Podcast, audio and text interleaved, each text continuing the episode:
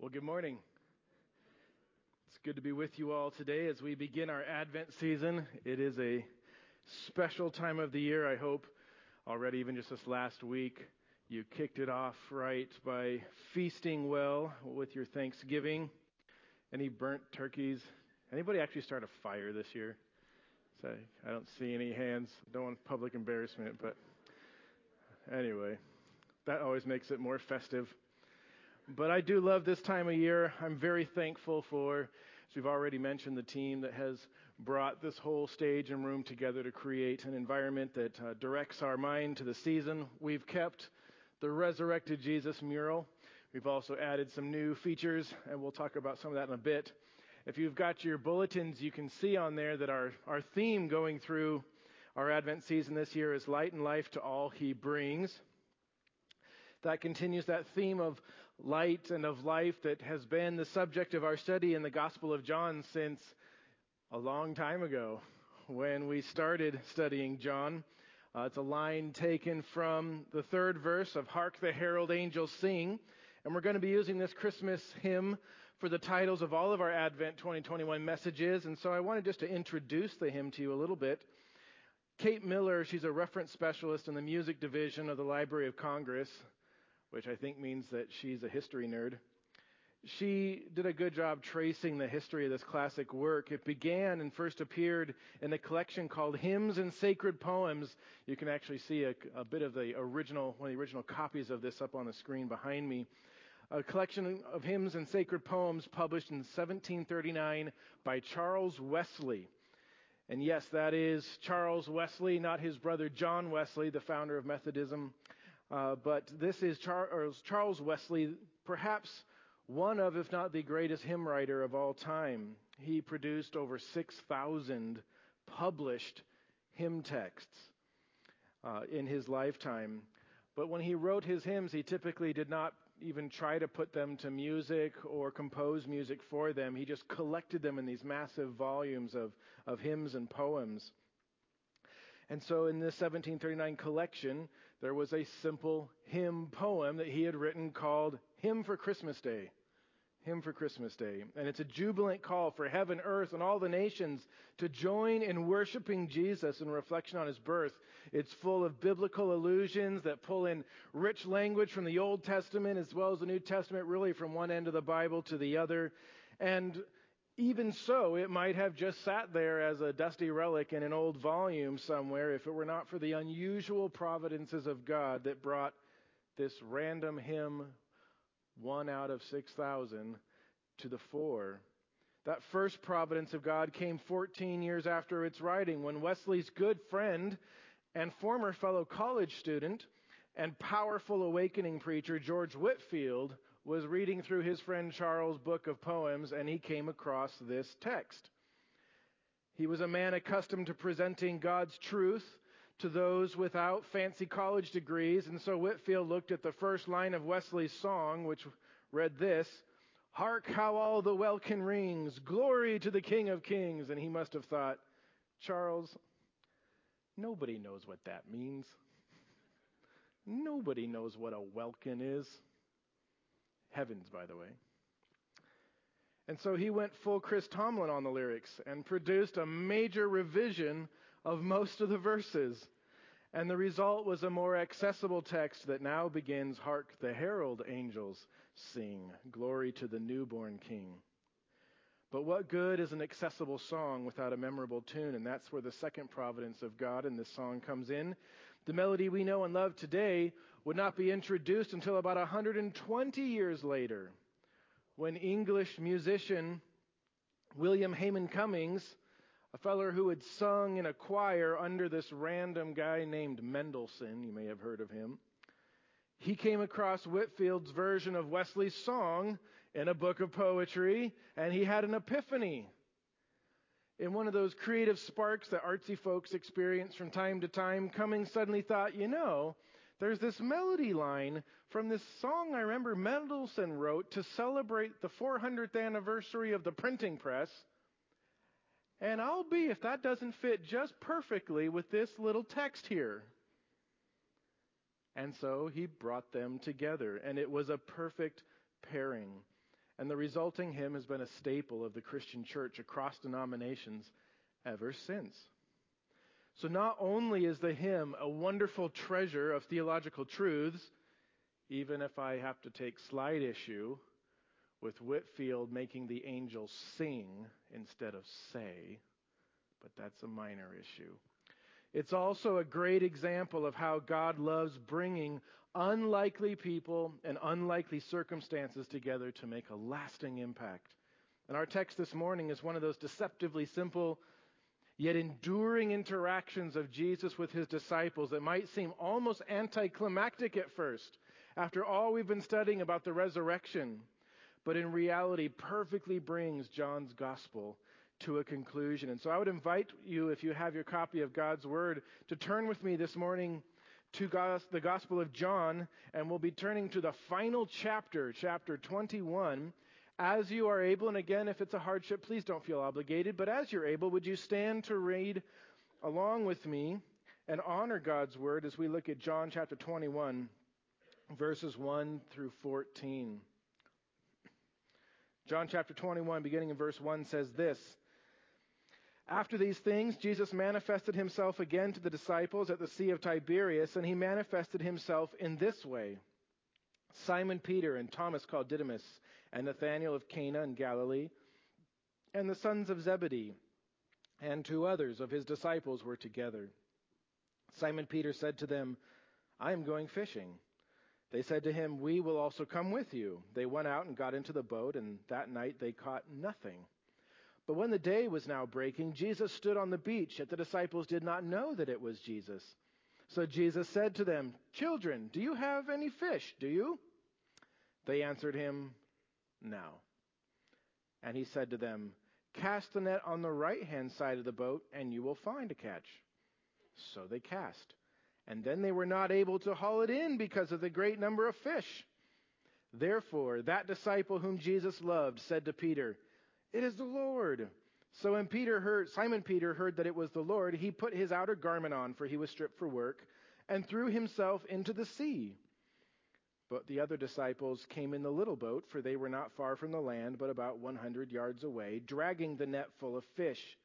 So when they got on the land, they saw a charcoal fire already laid, and fish placed on it, and bread. Jesus said to them, Bring some of the fish which you have now caught. Simon Peter went up and drew the net to land full of large fish, a hundred and fifty three. And although there were so many, the net was not torn. Jesus said to them, Come and have breakfast. None of the disciples ventured to question him, Who are you? knowing that it was the Lord. Jesus came and took the bread and gave it to them, and the fish likewise.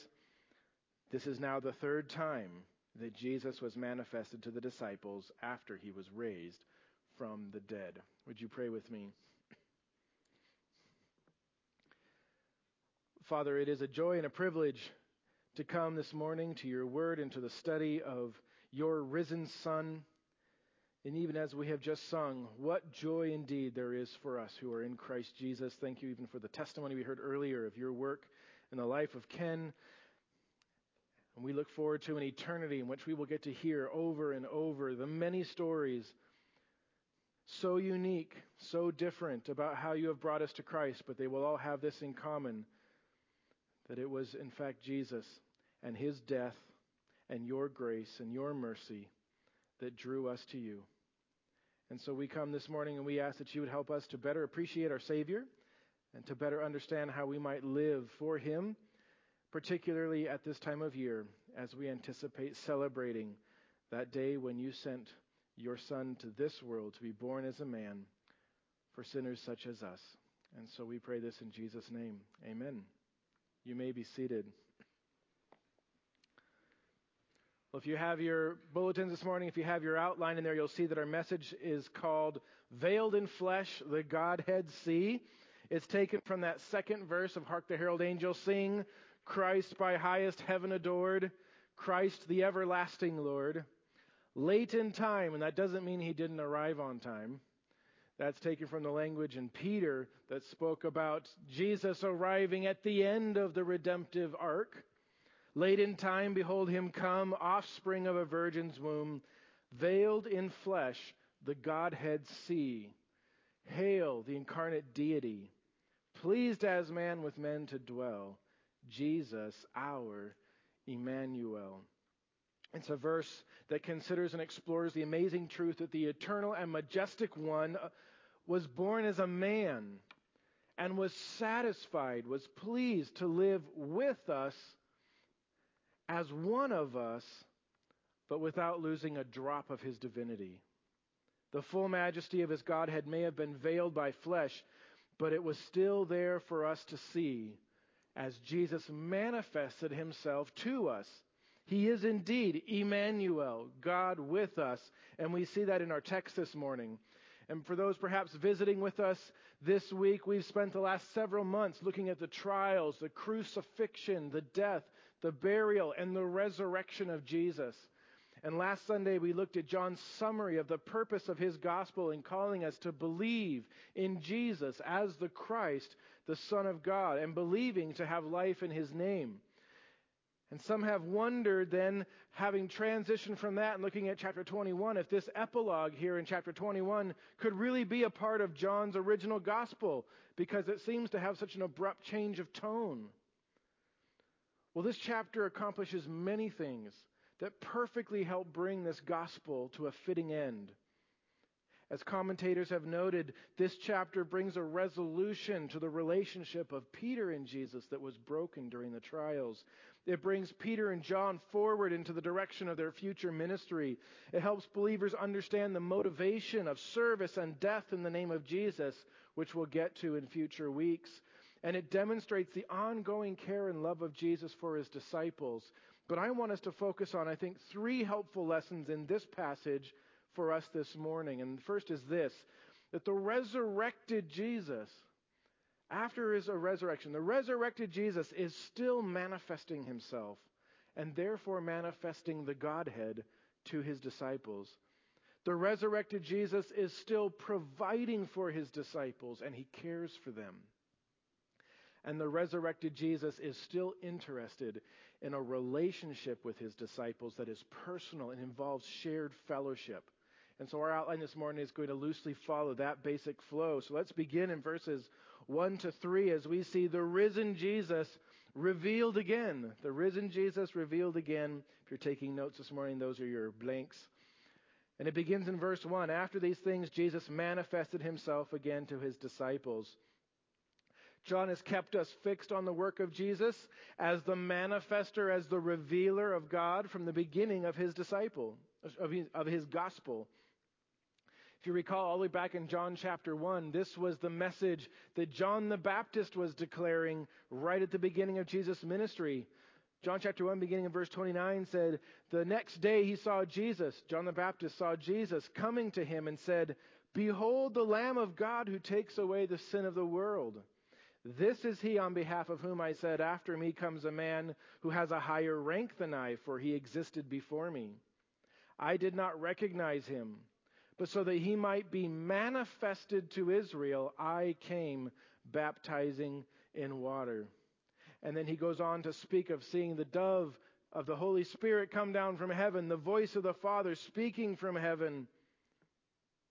And he concludes by saying, I myself have seen and have testified that this is the Son of God. If you recall, then, just a chapter later, when Jesus does his first public miracle by turning water into wine at the wedding in Cana, John wrote this This beginning of his signs Jesus did in Cana of Galilee and manifested his glory, and his disciples believed in him.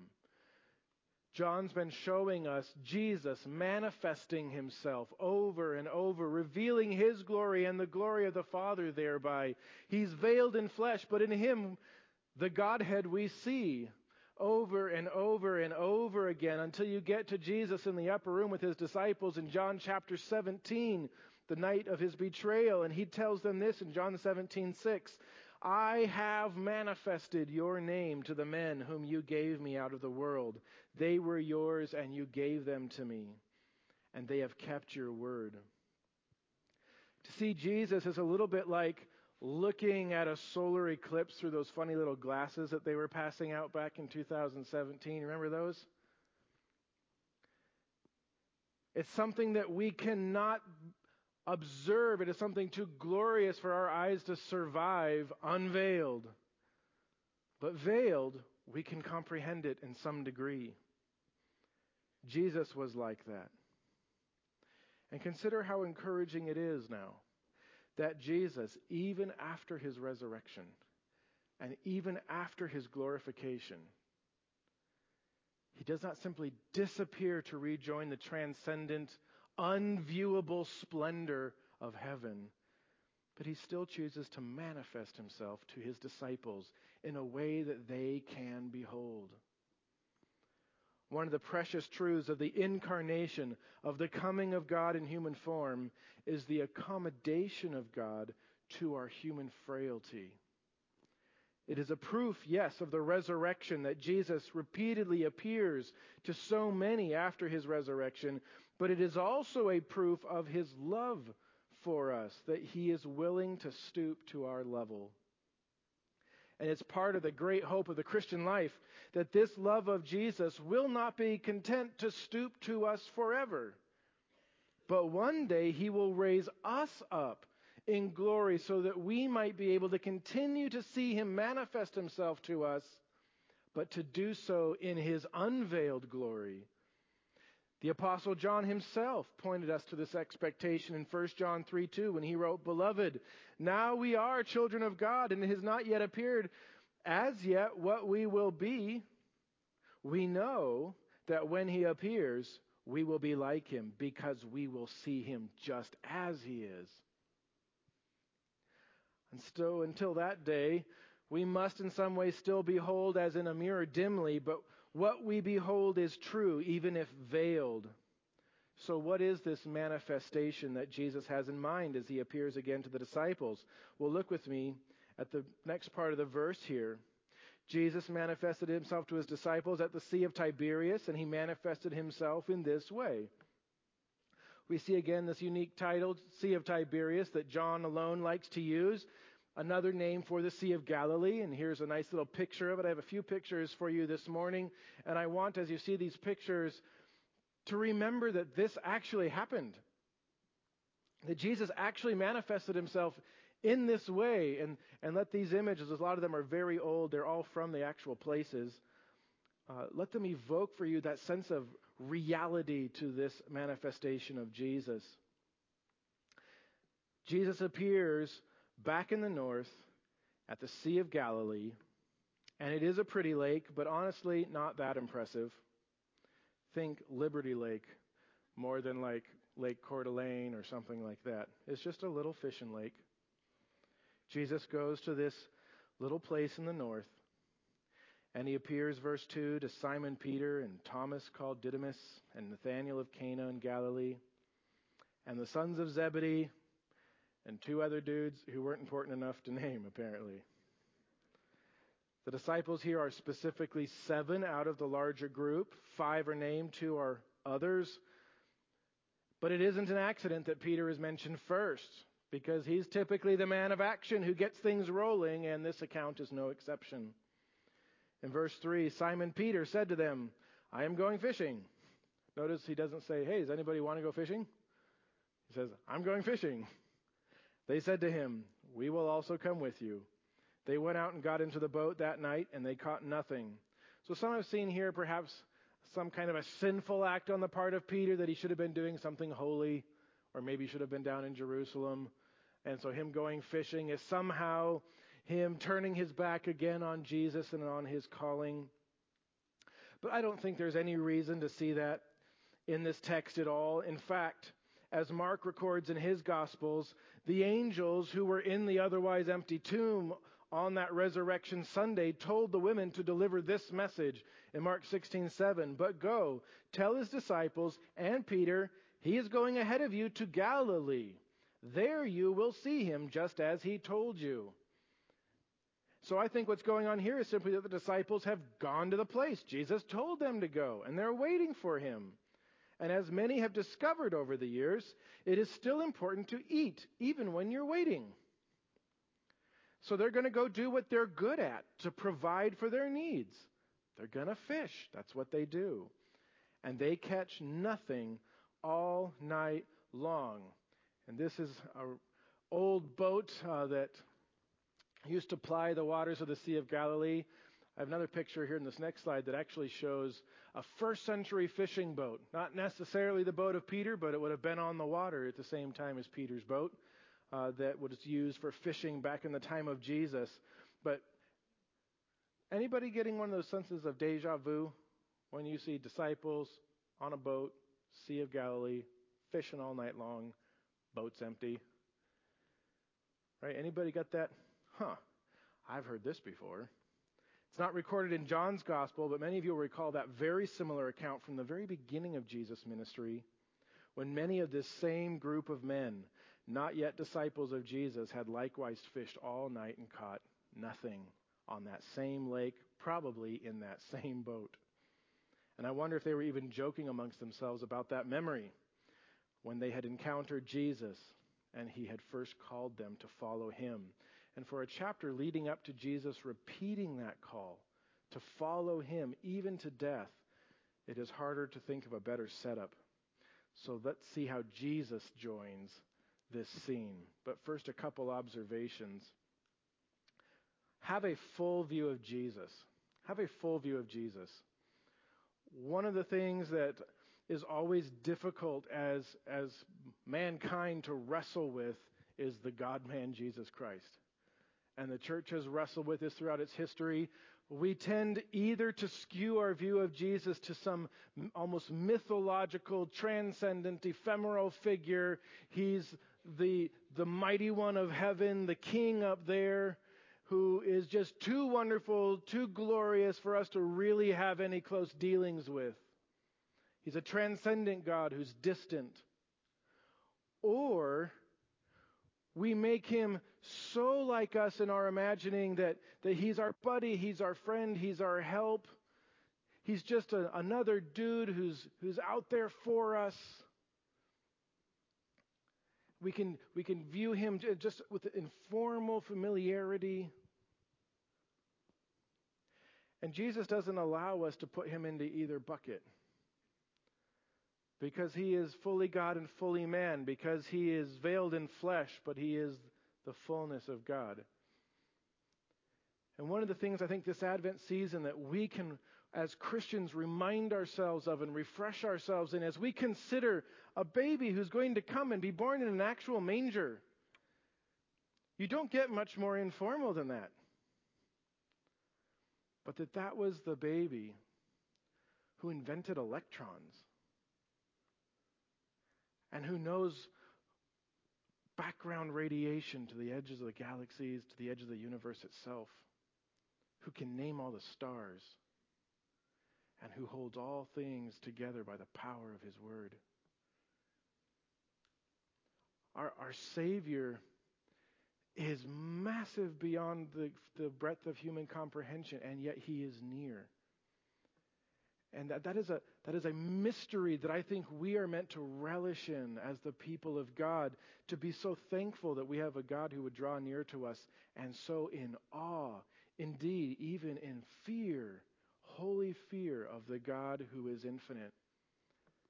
And so this year, let's not allow Jesus to be reduced to just a baby in a manger, nor let us allow him to become some kind of untouchable story of glory from the from the distant past. He is Jesus, the infinite God man. Have a full view of Jesus. Secondly, briefly, appreciate God's repetition in our lives. Appreciate God's repetition in our lives. One of the things that is fun to watch throughout the Gospels, throughout Scripture, is how many times God likes telling the same story in a slightly different way. Have you noticed that? God loves telling the same story in a slightly different way. Obviously, He is absolutely setting up His disciples here. He is going to recapitulate that event that they had already experienced on the Sea of Galilee to make a new point and to draw out some new lessons. But one of the things I think is fun for us to do is to recognize the stories God loves to tell.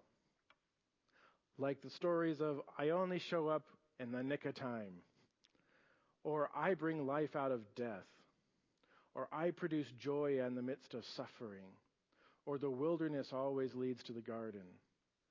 Right? God loves to repeat these stories. And I think a lot of our Christian angst could be turned into Christian anticipation if we began to catch on to some of these themes in our own lives a little sooner.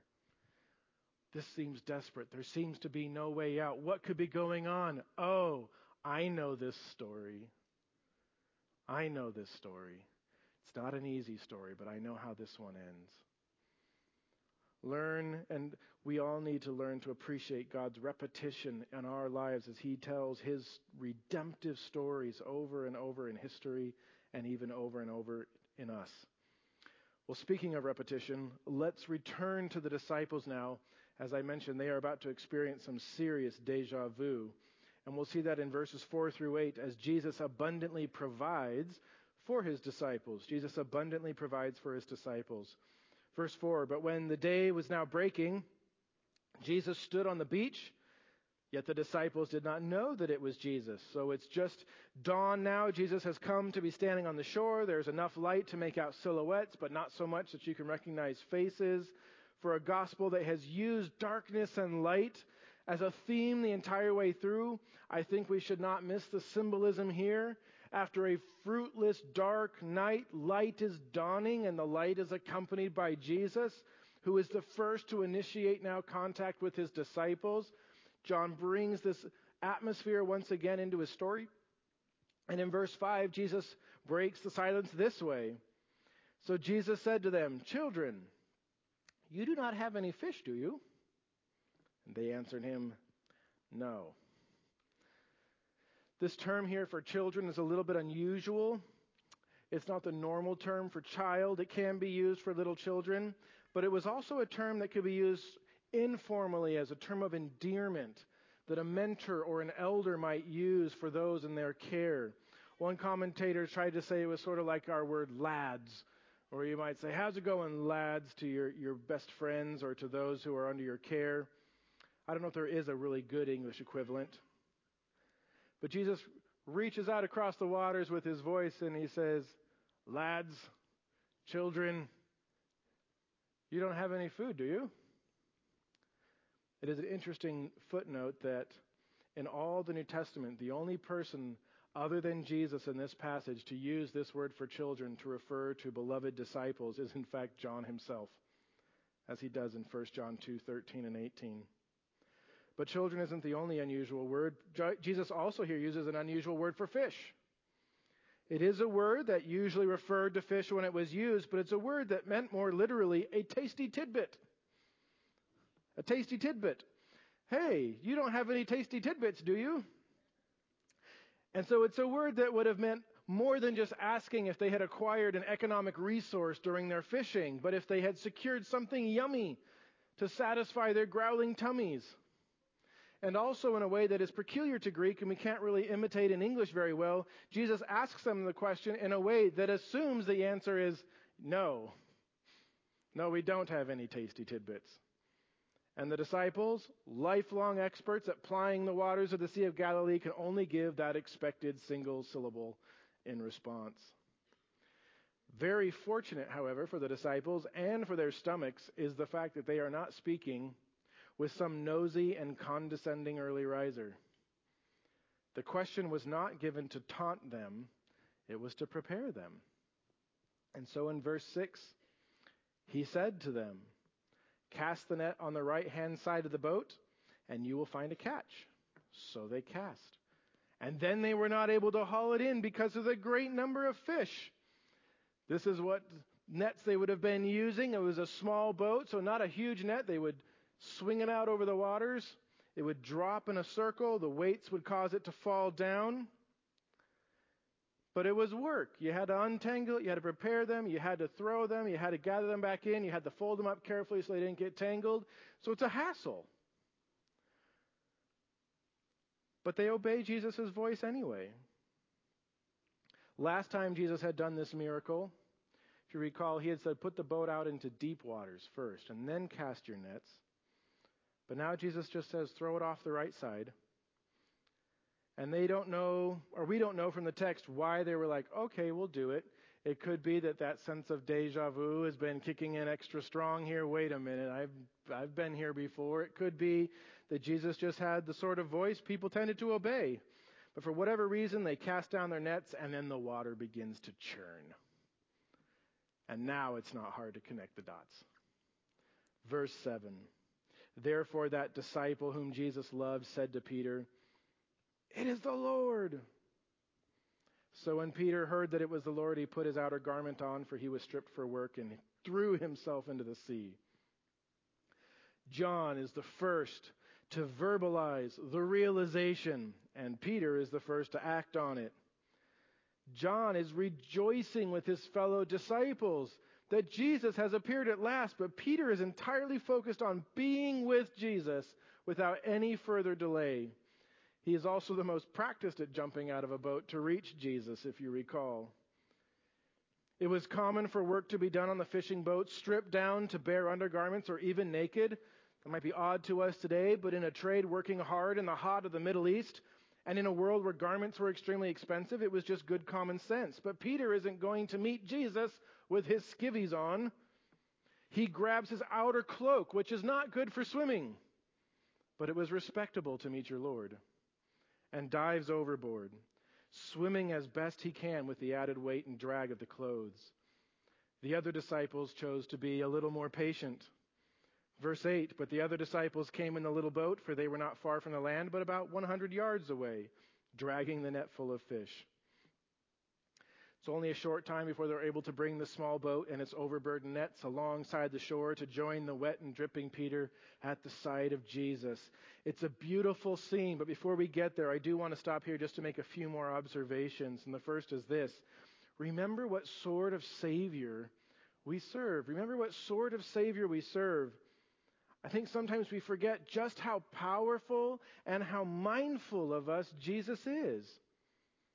This is the Jesus who can arrange for fish to play dodge boat all night long. And he can also arrange for them all to lose at the exact same moment at his command. Maybe you feel like your nets have been coming up empty a lot recently. Relationships that feel like dead ends financial hardships that feel like literal empty nets, griefs and sufferings from which you have found little relief over a long night. I do not pretend to know what it is like to experience what you are going through, but look still to Jesus, who will always fill our net with what we need when we need it and do so abundantly. It may not look like we expected, and it may not come when we want it to. But whether in this life or in the life to come, Jesus will make our cup overflow to the praise of his name. Remember what sort of Savior we worship. And I call then all you sinking sinners, swim to Jesus. All you sinking sinners, swim to Jesus. Do you notice that there is a very striking contrast between this story and the last time that it happened in the life of Peter? Remember Peter's reaction the first time that Jesus had given them a miraculous catch of fish back in Luke chapter 5, verses 8 to 9? When Simon Peter saw that, he fell down at Jesus' feet, saying, Go away from me, Lord, for I am a sinful man for amazement had seized him and all his companions because of the catch of fish which they had taken. Fast forward now to the to the scene in that same boat on the same lake in front of the same Savior with the same miracle. And remember that Peter is still carrying the crushing memory of denying Jesus three times the night of his betrayal and probably has relived over and over in his mind that moment when Jesus looked right at him and made eye contact in the middle of his denials. But now we see Peter, who has realized more than ever just how unworthy he is to be in the presence of Jesus. If he thought Jesus was too good for him before he had watched Jesus do all these miracles for three years, before Jesus had died, before Jesus had risen again, how much more unworthy must he realize he is of this man who is God? But now Peter has learned something else as well. He has learned to trust the love of Jesus, a love so great that it was demonstrated on the cross. And instead of running away, he runs to Jesus. I think that is a great example for us to follow. Because even we who call ourselves disciples of Jesus Christ, do we not sin grievously sometimes? And the temptation can be to hide in shame. Do not think so little of the love of our Savior that we would tarry one instant. But jump from the boat if you must, swim through the cold waters, get to the feet of Jesus to find that relationship restored. And if that's something that needs to happen this Advent season, what a wonderful way for us to prepare our hearts to celebrate His coming.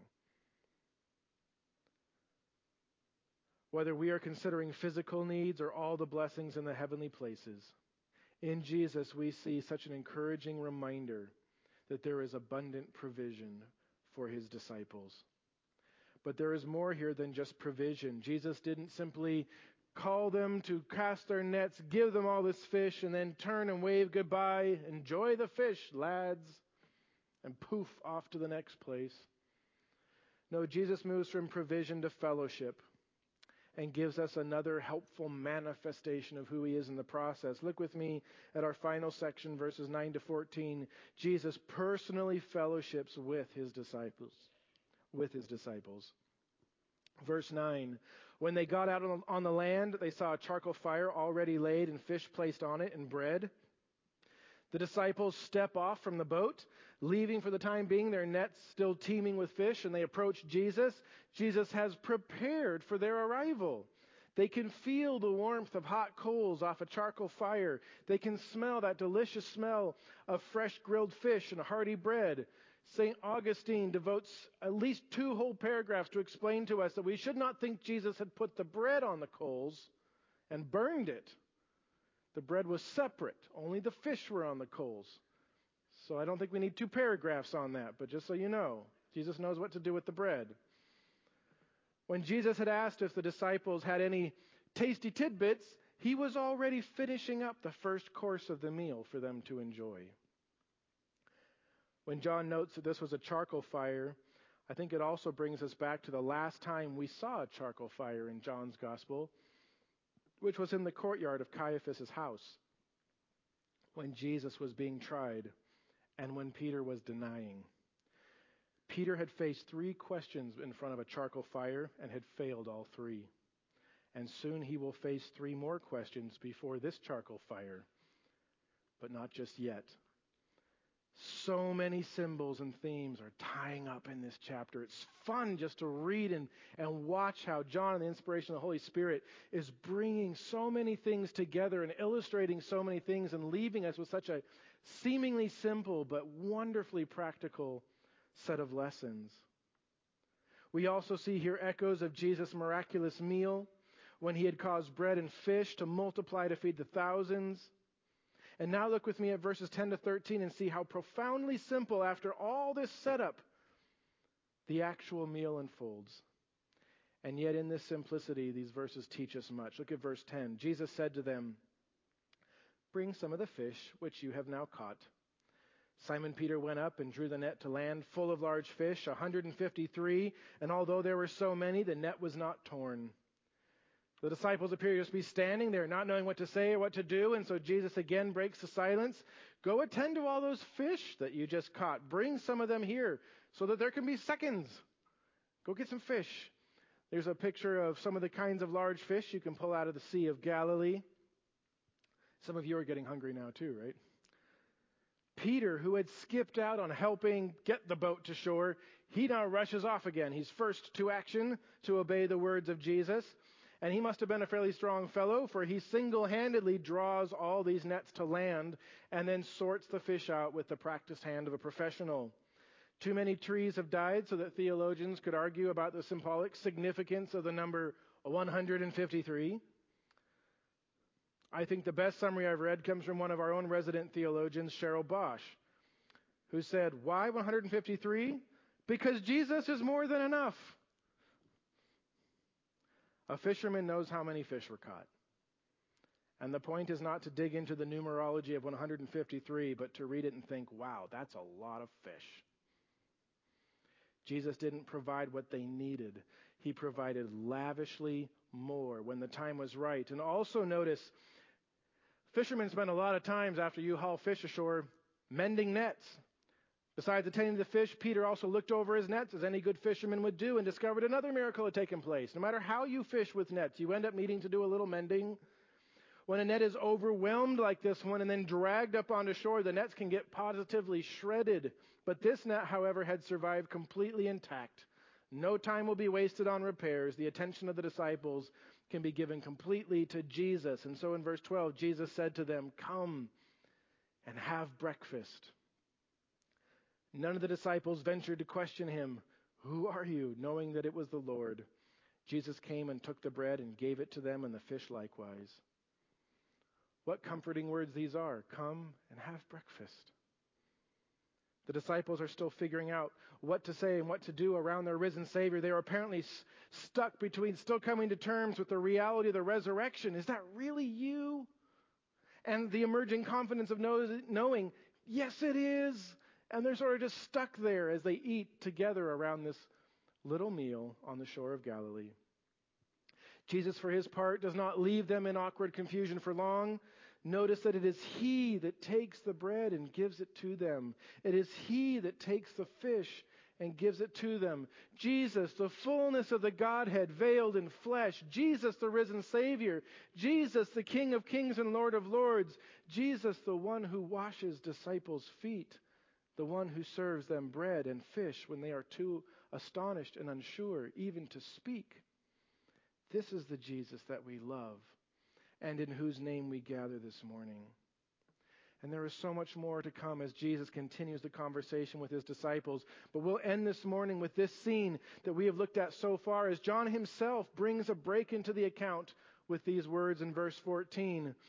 This is now the third time that Jesus was manifested to the disciples after he was raised from the dead. After the events of Resurrection Sunday, after the appearing of the disciples eight days later, this is the third manifestation of Jesus to his disciples. And we have seen a lot in this passage. And I want to close by just drawing our attention to just a couple things. First is the power of a meal. Power of a meal. We had the privilege this week of having one of our global outreach partners, Aaron, with us in our sermon prep time. And he pointed out as we went through this passage how simple and yet how effective it is to bring people into the sharing of a meal together. And how often Jesus used that in his own life and ministry. It is a cliche that church functions require food, but there is some good instinct behind that tendency to share a meal with someone is to invite them into a shared partaking. When we gathered for Thanksgiving celebrations, as we prepare to gather for Christmas feasts, we should not be ashamed if there are 153 large fish ready for grilling. Let them be lavish feasts.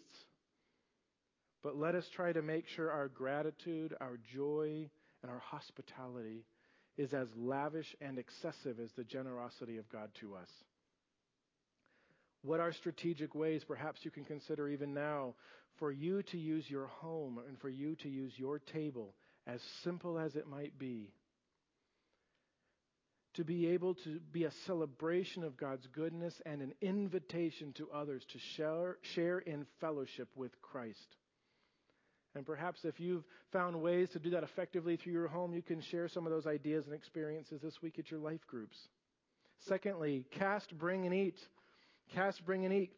Jesus gives three commands to his disciples over the course of this scene, and it's hard not to see in them a helpful pattern that applies not only to this account, but also serves as a model for all Christian life and ministry. We are to cast, whether it's the net of the gospel and evangelism, or whether it's faithful obedience to the responsibilities God has given you. Do not tire in casting your nets, even if it's been a seemingly barren experience for far too long.